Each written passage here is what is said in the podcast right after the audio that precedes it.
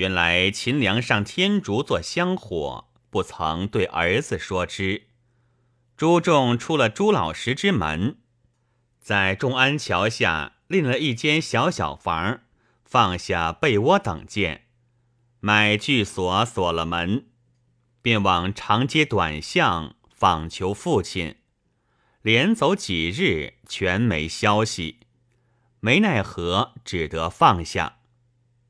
在朱老师家四年，赤心忠良，并无一毫积蓄。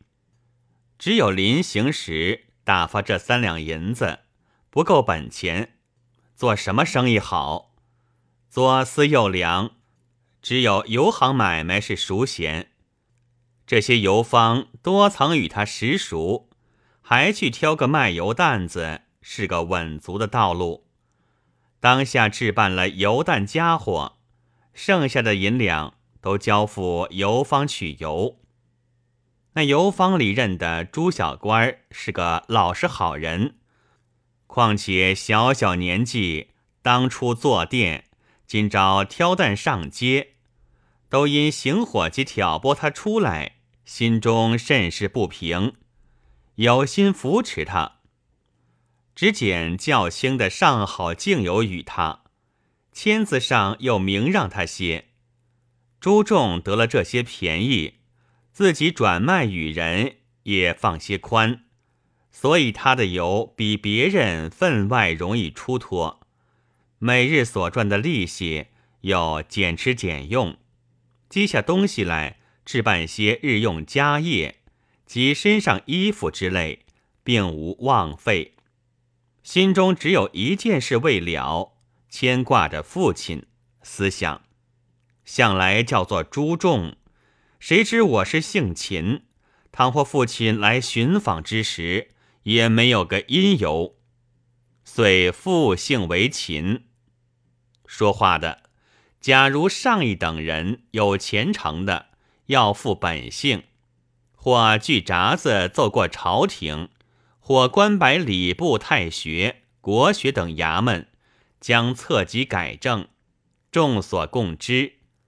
一个卖油的。复姓之时，谁人晓得？他有个道理，把盛油的桶一面大大写个“秦”字，一面写“汴梁”二字，将油桶做个标志，使人一览而知。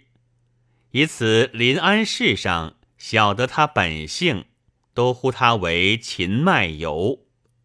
时值二月天气，不暖不寒。秦仲闻知昭庆寺僧人要起个九昼夜功德，用油必多，遂挑了油担来寺中卖油。那些和尚们也闻知秦卖油之名，他的油比别人又好又贱，单单做成他，所以一连这九日，秦仲只在昭庆寺走动，正是刻薄不赚钱。忠厚不舍本。这一日是第九日了，秦仲在寺出脱了油，挑了空担出寺。其日天气晴明，游人如蚁。秦仲绕河而行，遥望石井塘桃红柳绿，湖内画船箫鼓，往来游玩，观之不足，玩之有余。走了一回，身子困倦，转到昭庆寺右边，望个宽处，将担子放下，坐在一块石上歇脚。近侧有个人家，面湖而筑，金漆篱门，里面朱栏内一丛细竹。未知堂室何如？先见门庭清整，只见里面三四个戴金的。从内而出，一个女娘后面相送，到了门首，两下把手一拱，说声请了。那女娘竟进去了。秦仲定睛观之，此女容颜娇丽，体态轻盈，目所未睹，准准的呆了半晌，身子都酥麻了。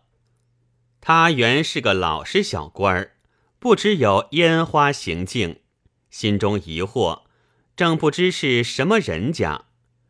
方正疑思之际，只见门内又走出个中年的妈妈，同着一个垂发的丫头，倚门闲看。那妈妈一眼瞧着油蛋，便道：“哎呀，方才要去买油，正好有油担子在这里，何不与他买些？”那丫鬟取了油瓶出来，走到油担子边，叫声：“卖油的。”秦仲方才知觉，回言道：“没有油了，妈妈要用油时，明日送来。”那丫鬟也认得几个字。看见油桶上写个“秦”字，就对妈妈道：“那卖油的姓秦。”妈妈也听得人闲讲，有个秦卖油，做生意甚是忠厚，遂吩咐秦仲道：“我家每日要油用，你肯挑来时，与你做个主顾。”秦仲道：“程妈妈做成，不敢有误。”那妈妈与丫鬟进去了。秦仲心中想到：“这妈妈不知是那女娘的什么人。我每日到她家卖油，莫说赚她利息，图个饱看那女娘一回，也是前生福分。”正欲挑担起身，只见两个轿夫抬着一顶青绢幔的轿子，后面跟着两个小厮，飞也是跑来，到了齐家门首，歇下轿子。那小厮走进里面去了。秦仲道：“却又作怪，看他接什么人？”少顷之间，只见两个丫鬟，一个捧着猩红的毡包，一个拿着香妃竹、攒花的拜匣，都交付与轿夫，放在轿座之下。那两个小厮手中，一个抱着琴囊，一个捧着几个手绢。腕上挂碧箫一只，跟着起初的女娘出来。女娘上了轿，轿夫抬起往旧路而去。丫鬟小厮俱随轿步行。秦仲又得亲至一番，心中愈加疑惑，挑了油担子，样样的去。不过几步，又见临河有一个酒馆。秦仲每常不吃酒，今日见了这女娘，心下又欢喜又气闷，将担子放下，走进酒馆，捡了个小座头坐下。酒保问道：“客人还是请客，还是独酌？”秦仲道：“那边金漆篱门内是什么人家？”酒保道：“这是齐衙内的花园。”如今王九妈住下，秦仲道：“方才看见有个小娘子上轿，是什么人？”九保道：“这是有名的粉头，叫做王美娘，人都称为花魁娘子。她原是汴京人，流落在此，吹弹歌舞、琴棋书画，件件都精。来往的都是大头，要十两放光，才宿一夜嘞。”可知小可的也进他不得。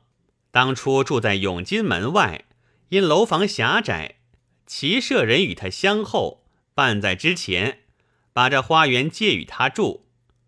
秦仲听得说是汴京人，触了个乡里之念，心中更有一倍光景。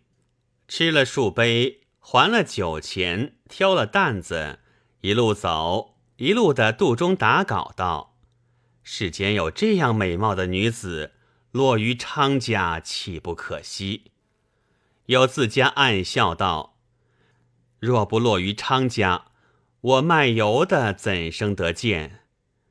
又想一回，越发吃起来了，道：“人生一世，草生一秋，若得这等美人搂抱了睡一夜，死也甘心。”又想一回，道：“呸！”我终日挑着油担子，不过日进分文，怎么想这等非分之事？正是癞蛤蟆想着天鹅肉吃，如何到口？又想一回道：他相交的都是公子王孙，我卖油的纵有了银子，料他也不肯接我。又想一回道：我闻得做劳保的专要钱钞，就是个乞儿，有了银子他也就肯接了。何况我做生意的，清清白白之人，若有了银子，怕他不接。只是哪里来这几两银子？一路上胡思乱想，自言自语：“你道天地间有这等痴人，一个小经济的，本钱只有三两，却要把十两银子去嫖那名妓，可不是个春梦。自古道有志者事竟成，被他千想万想，想出一个计策来。他道。”从明日为始，逐日将本钱扣出，余下的积攒上去，一日积得一分，一年也有三两六钱之数。只消三年，这事便成了。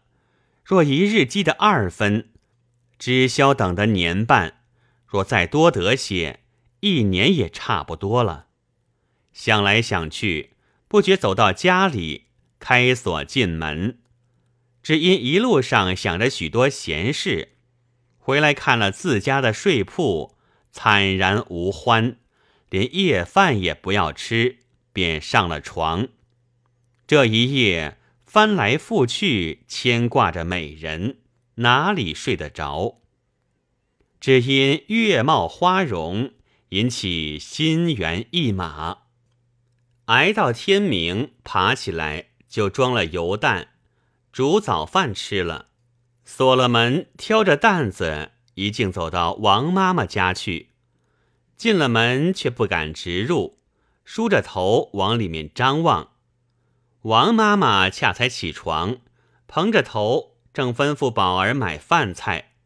秦仲识的声音叫声：“王妈妈。”舅妈往外一张，见是秦卖油，笑道：“好忠厚人。”果然不失信，便叫他挑担进来，称了一瓶，约有五斤多重。公道还钱，秦仲并不争论。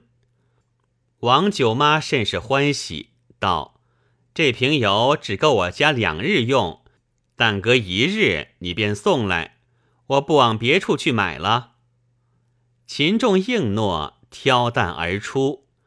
只恨不曾遇见花魁娘子。且喜搬下主顾，少不得一次不见，二次见，二次不见，三次见。只是一见，特为王九妈一家挑这许多路来，不是做生意的勾当。这昭庆寺是顺路，今日寺中虽然不做功德，难道寻常不用油的？我且挑担去问他。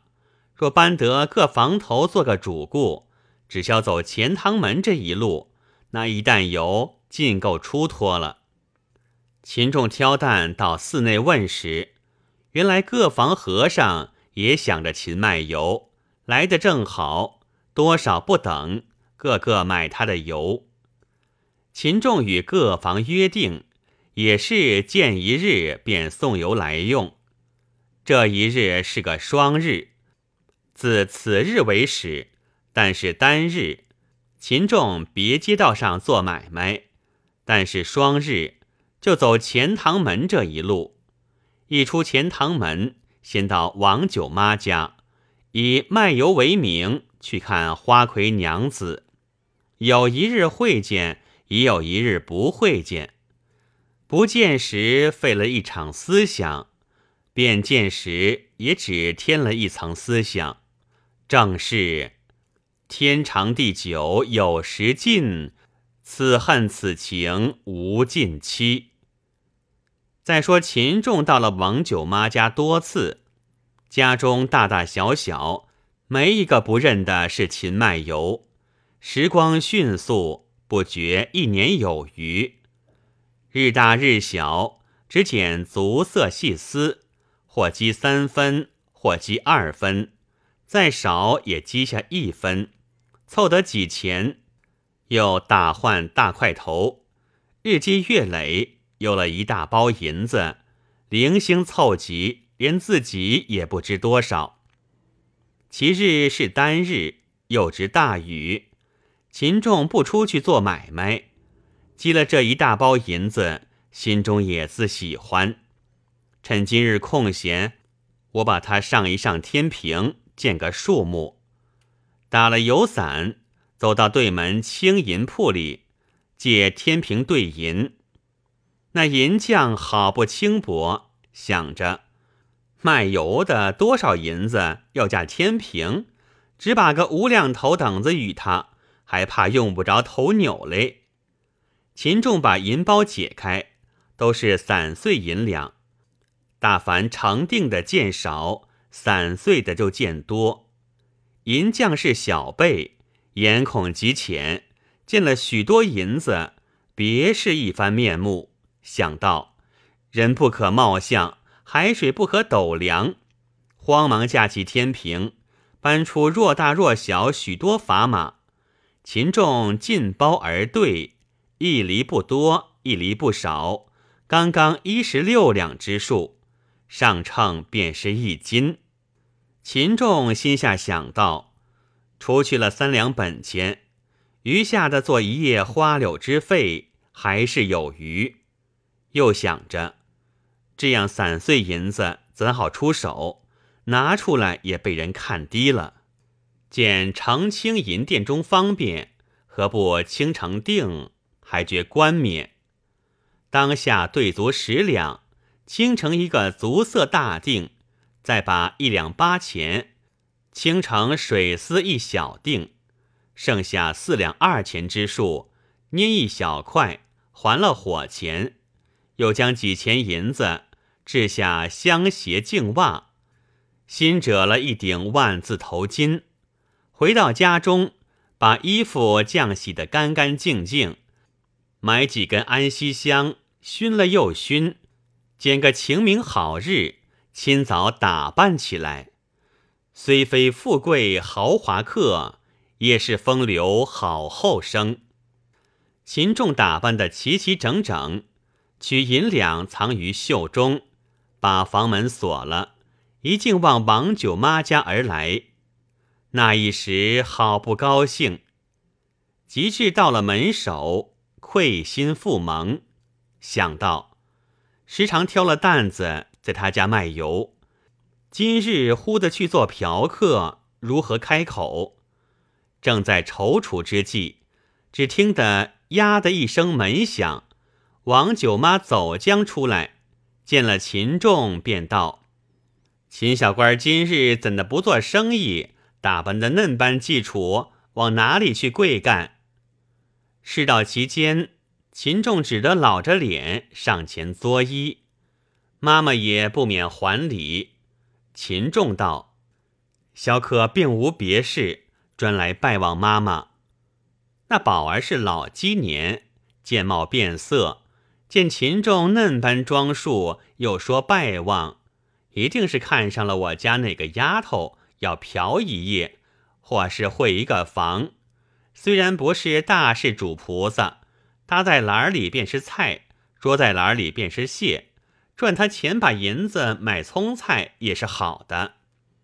便满脸堆下笑来道：“秦小官拜望老身，必有好处。”秦仲道：“小可有句不识进退的言语，只是不好启齿。”王九妈道：“但说何妨？且请到里面客座里细讲。”秦仲为卖油，虽曾到王家整百次，这客座里交椅，还不曾与他屁股做个相识。今日是个会面之时。